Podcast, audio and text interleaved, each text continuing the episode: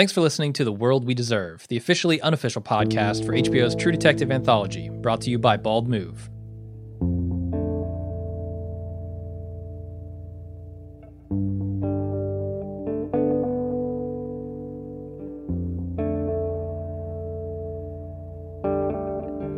Waking up is harder. Hey, everybody. We are back with uh, another True Detective podcast. This one's going to be a lot different, though. You know, not not a whole lot of narration to do on the plot of the upcoming season. In 2015, Jim and Aaron struggled to comprehend what season two of True Detective will look like. Uh, not a lot of segments here. No psychosphere. No real. Meanwhile, Nick. Pizzolatto holds down Cary Fukunaga and gives him purple nurples and red and pink bellies. uh, and Colin Farrell gets dirty, dirtier than Colin Farrell usually is. Uh, yeah, we're just gonna talk a little bit about the new season, what we what we've read, what we think, what we hope, uh, all that kind of stuff. I think this is an uncontroversial statement, but for some reason, you know, uh, from just what I can see on the True Detective subreddit, this is a controversial opinion. I think we all need to be prepared that season two is is not going to be the same as season one. Okay, yeah. It might not be as quote unquote good as season one. Hmm. Now, that Good is, so subjective, you know. It is subje- subjective, but I think you can say that in like Better Call Saul is not better than Breaking Bad. How could it? I be? agree. Yeah. but you know that seems to be non-controversial. But you ask this of the True Detectives, like, you know, I, I guess it would be surprising to me if it was as good or better than season one. If you had this like insane Yeah. chemistry between two leads that are actually real li- uh, friends and and real life and and you know something that that that the, the writer has been noodling on for a decade something that was steeped into his bones of the area that he grew up in Yeah. Yeah. like how in the fuck could it possibly be the same if if unless, if you want to say they're equally good how could they be the same and and in the way they they feel so and that's the danger of anthology series anyway Yeah, that's I I don't know what I'm expecting, honestly. I've read a bunch of reviews that are saying, you know, it's more of kind of what you expect from Pizzolatto as far as like characters are going to monologue about you know the world and the universe and the meaning of life and all this stuff. but you're kind of over I, I am. I was I was over it episode 1 of season 1. Um that was the least compelling part of True Detective for me. yeah i I'm like- liked the sense of dread. I liked the setting. I liked the music. I like the acting, like the action sequences, like all that stuff. I loved, except I d- I didn't really care for being beat over the head over and over and over with the sledgehammer of philosophy. see as far as the philosophy goes i'm about a plate and a half way through a chinese buffet Okay, now which means you have a lot more to go. depending on how the next trip to buffet goes okay, i could be totally Mhm. full not eat another stuff or i could go back for four more yeah. Like, is this crab night? I could Okay. get, I might be get six plates of that shit. And how full are you loading your plates? You know, Right. You know, if it's it's all crab Plate rangoon and General Tso and, and fried rice, then man, maybe two plates will Mm. fill me up. So I yeah, I know I'm still hungry for that. I did not get bored with it in season one. So, but I can Okay. I could pro- I can imagine a universe in which time is a flat circle, and I do get tired of that. Like if if the concepts stop ringing true, they start becoming cliched or almost pa- parody hmm um, I'll probably lose patience with it. But I'm that's not a immediate concern of mine. it, I think it's it's slightly more concerning to me that he does not have necessarily the people there who I I felt helped him a lot through the course of season one. Such know, as Corey Fukunaga. I mean, the style of True Detective visually felt really good. Mhm. Felt you know crisp, and it felt. I mean, at the beginning it was plotting, but so was the writing and the pace of the show. Um, but I felt like he's a really good director, and I, I know this other guy, the Fast and Furious guy, is also good. He's done more than Fast and the Furious. well, plus there's a lot of uh, you know if you want to talk direct, I mean let's let's talk about because I've got some. I want to go back to the anthology versus serial format, but we're talking about uh, Pizzolatto. Yeah. And particularly his relationship with Fukunaga. And we, well, I I mean uh, to regard your comment, to address your comment, uh, I'm I'm saying I don't know if I'm going to like the all Pizzolatto show. Mm. That You seems to be something important because I know in a lot of the interviews he's stressing that like this is all coming from him and and he seems like intentionally want to set up the situation where the writer slash showrunner is king, which is weird because I feel like for the last ten years that's kind of been universally regarded as true. Okay. Yeah. Now I don't know. Maybe he thought he was f- flirting with uh, that, not you know, like overthrowing that regime by sharing, uh, you know, prominence with Fukunaga. But I do know that some of the stuff I've seen in the last week or two has, has kind of turned me off of because I Hmm. was reading a review from Alan Sepinwall, and he mentioned that in the early going there is an intentional, uh, you know, effigy of Fukunaga, uh, a guy who looks intentionally to be like him, and he's a film director, Uh-huh. and he's uh, he is an object of mockery and derision, and that doesn't sit well with me. Like it was already that kind of public. it was already borderline turn off the way he just refused to give him any credit in the commentaries and the interviews. I, I said all the while saying, "Oh no, there's no beef here." Uh, But the only way I would be cool with that because I know that Cary is still a uh, executive producer, which could mean nothing. yeah, yeah, probably means absolutely nothing. like the Coen brothers executive produced Fargo had zero involvement and did did nothing but essentially say, Yeah. "We're not going to sue you if you do this." uh-huh. Um, so I hope he's still getting paid or he's still getting some bank off this. But the only way I'd be cool with this if if secretly him and Nick are best friends and he said you should do this just to fuck with people. Uh-huh. Like I would be totally okay with this whole public beef thing. Um, but then I don't understand why they wouldn't be still working together because I think I'm with you. Part of the thing that was very cool about True Detective was seeing the uh, show expressed through a singular uh, vision from the director. Like just as interesting as it was, it was Yeah, seamlessly written by one man, and it all seemed like a, of a piece. The filmmaking, I think, was a big part of that. Now, you know, Jeremy Lin is, uh, you know, a lot of people like, oh, Fast and Furious, but he's he's done a lot more than just that. exactly. Uh, and Mi- he's only on for the first two episodes, right? yeah, and Michael Sapochnik, who Okay. just came off the red hot Game of Thrones Hardhome episode, is directing episode six, hmm which you know that's right in the spot where True Detective, judging by last year, got like to its crescendo. I guess four or five where it's like peak as far as a, an action standpoint, but it's kind of like yeah. in that direction. Um, I'm just kind of worried that maybe this has gone to his head and he's going to chuck Fukunaga and go with these, you know, potpourri of directors, and it's going to be missing some of the specialness. Aside from the fact that there, you know, that I think the story he told in the first season is kind of like a once in a lifetime thing. When you mine that much of your own personal history, Oh yeah, like Yeah. you can never do that again. with the area and everything. That's not saying it can, you Sure. can't get as good or better, but I'm saying that particular experience, you have to live another lifetime. Maybe he can do that when he's 50 or 60, but Yeah, like it makes me wonder how long has he been in LA? How long has he, you know, kind of had this scenario rolling around in his head, or is this Mhm. something that he literally like, oh, I got a hit with True Detective, I need to come up with the next thing, yeah. and you know, let's let's brainstorm something real quick, or was it like part of his experience in in Hollywood in LA itself? One thing that I know is- he's been a writer for a while. He was on other shows where Yeah. he just didn't feel like he had the creative control he wanted and stuff like that. Um, but I- what were you gonna say? Uh, I was want to say about the nature of the reviews and kind of how the Yeah. fan reaction has driven me crazy, and how it's a microcosm of everything that's wrong in social discourse. Because, you know, I'm seeing. So if you look at Metacritic, a True Detective essentially has gotten 13 positive reviews and 12 mixed reviews, and zero negative reviews. Okay. And people are, are are you know treating these mixed reviews where people are like, it's not the same as the reconnaissance. Yeah. You know, don't expect a second coming of that. But there are some interesting things. There's some of them like, well, I'm worried about this.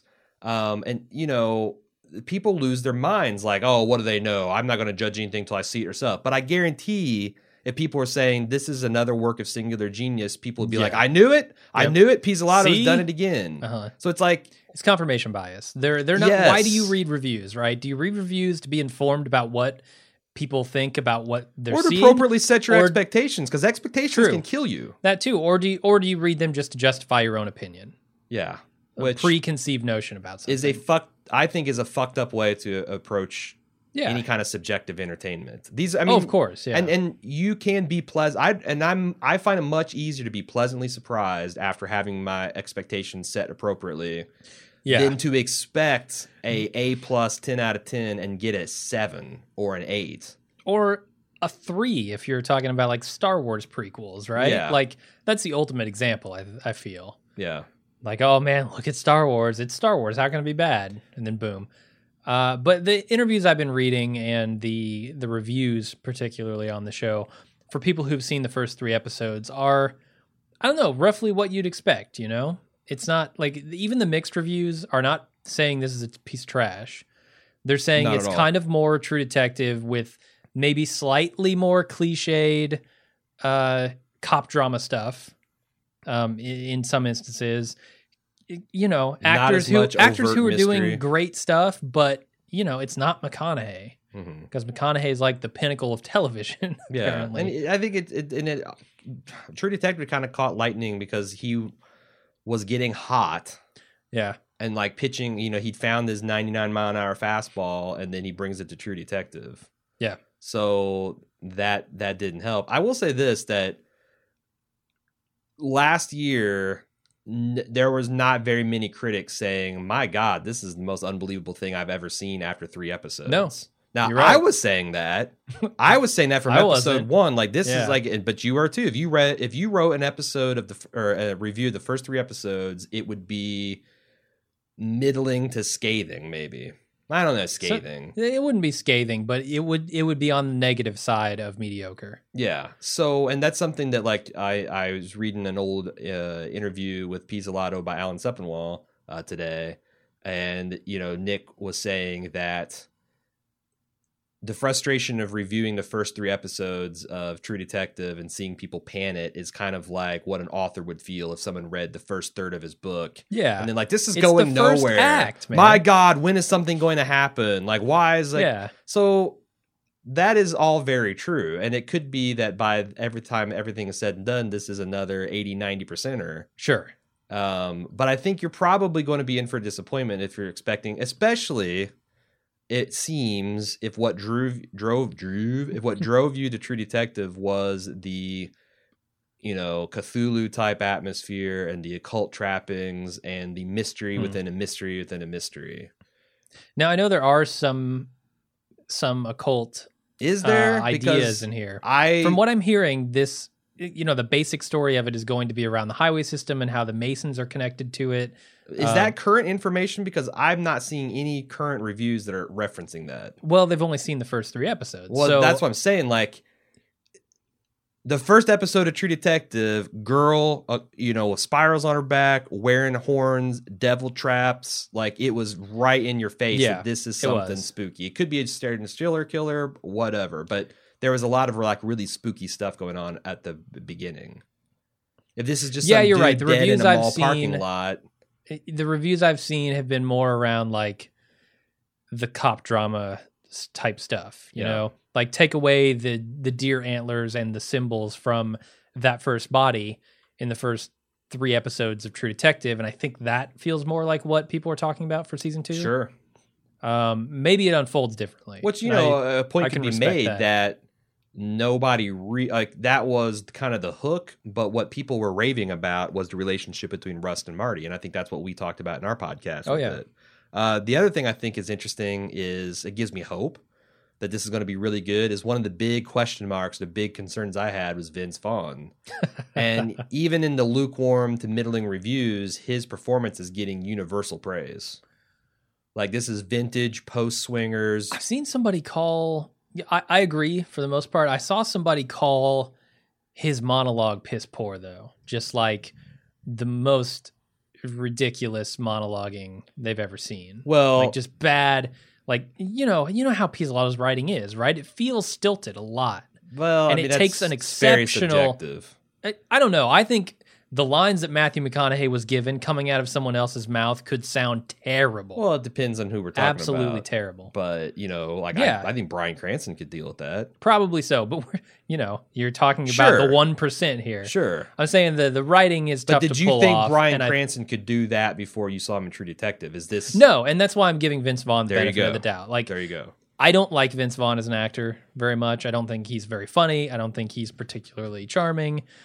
Uh, I, I most a lot of people like him. He's been stuck in one gear for like the past 10 years. He has, and I, I'm interested to see what he can do when he branches out.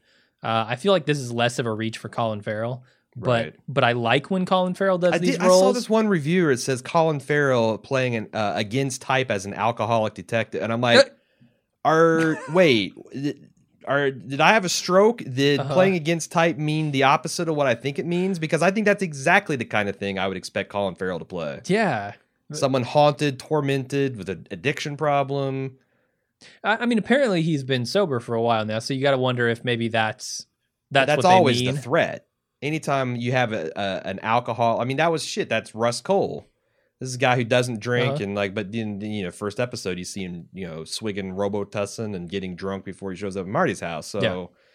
there's that tension with an addict, and I've yet to see a work of fiction where you have you start with a clean addict Mhm. and he stays clean throughout the the series with no threats of falling off the wagon. Okay. Well, I, I, I'm, I've got my hands together, uh, looking to God for Colin Farrell here, hoping this role doesn't drive him into the grave. Uh, I want. from what I'm hearing, Rachel McAdams is great. I fully expect that. I think she's awesome. Yeah, yeah. And then Taylor Kitsch is just kind of there. Yeah. He's got one of the more cliched roles, and uh, he's, I don't know. I don't know anything about that guy, honestly. I I, haven't either. seen him in anything. And You know, the other thing of speaking of cliches is I was kind of raised my eyebrows when I saw that Vince's plot was essentially a former gangster taking all of his cash and going legitimate into a casino. And I'm thinking, huh, huh, I've never I've never seen that told in any What? kind of format before. like a, like a former priest doing the same thing. no, Or I'm a just saying current like priest? that's essentially the Godfather playbook. It's the casino playbook. It's been uh so many different Oh, not going to gamble in a casino. No, going to Buying- actually be, yes, okay. uh, you know, go legitimate in the, the quasi casino business. yeah, the quasi legitimate area of Gotcha. gambling. So Yeah, that's all over the place. I that's kind of got me worried. But if everyone's saying like the, the things I thought might be the worst part of the season, people are saying is the best, hmm then and I I suspected Colin Farrell would be awesome. I suspected Rachel McAdams would be awesome, and I don't really give a shit about the other guy. And and it's also possible that he will, you know, you you one of the big criticisms of the first film was it was just about these two dudes. Yeah. These two like, you know, That, stereotypically that seemed by design, certainly. and now you've got and and I think that Nick Pizzolatto seems kind of thin-skinned enough um, or reactionary enough that he intentionally sat off. You know, because I the first thing he pitched like immediately after True Detective was over was I think I'm gonna have two female leads. Yeah. Okay. Well, you know, if if it's all about the singular focus on two dudes, now you've got three dudes and a lady Uh, but I wonder if they'll all feel like different versions of Rust and Marty. it's interesting because the reviews I'm reading are saying that Rachel McAdams' character is basically a woman surviving in a man's world and essentially trying to become more manlike. to well, that's I mean that's like Kima in the Wire, along. right? Yeah, yeah, it totally is. Most women, that's that's CCH Pounder in the Shield. Like Yeah. most women in this kind of role. I'm just wondering how that's going to be accepted, and is that going to be seen as some kind of you know cop out, no pun intended, um, with with a female character in a lead role? You know, is that is that going to satisfy anybody who was saying why is it so focused on these misogynistic guys? You know, why is this world so misogynistic? Well, I, I don't know that that helps I don't know. necessarily. It's, it's like I I thought all that stuff was overblown and poorly argued anyway. Okay, Um, and you know, I like I think Emily Nussbaum, like I've read her articles and I even saw the thread where she waded into Reddit to defend herself, and I just oh, that's never a good idea. uh, I no think matter she what actually, you're trying to defend. I think she handled herself well, but I just don't agree with her her central thesis. Okay. Um, so, but then again, I'm a I'm a dude that this is presumably pitched at, so sure. um you know i like i said the the absence of the the lovecraftian potential horror or the potential absence of it Yeah. and you know the fact that he might have written this as a direct reaction to the critics of even as he says he's not that's the big thing i'm worried about um Hmm. on the plus side I've also heard that it looks still amazing. Like Jeremy Lin Yeah. in the first two uh, episodes did a really good job of setting the tone And you know, if you look at uh, some of these other directors, like you know Michael Sapochnik, I think I'm a newly converted fan. Um, I've heard good things about David. At I think it's Athias or Atius, who Hmm. has done a lot of work for HBO. Like I feel like we're in good hands directorially. It just might not be as of a piece as the other stuff was. I, I don't know. I'm I'm still very much up in the air on this. I have no judgment on like, oh, from what I've heard, I don't think I'll like it or I'll love it one of one way or another. I think you know there's enough in there that's still True Detective that Yeah. I'm gonna enjoy it. Um, the actors are good enough that I'm gonna enjoy it. I just don't want it to get too up its own ass. Well, the other thing is like with the, the the nature of the anthology is if season one wasn't your cup of tea, maybe if you thought the over the top serial killer stuff with the occult trappings was hard to swallow. Sure. This you actually might like this episode more or this season more. Yeah.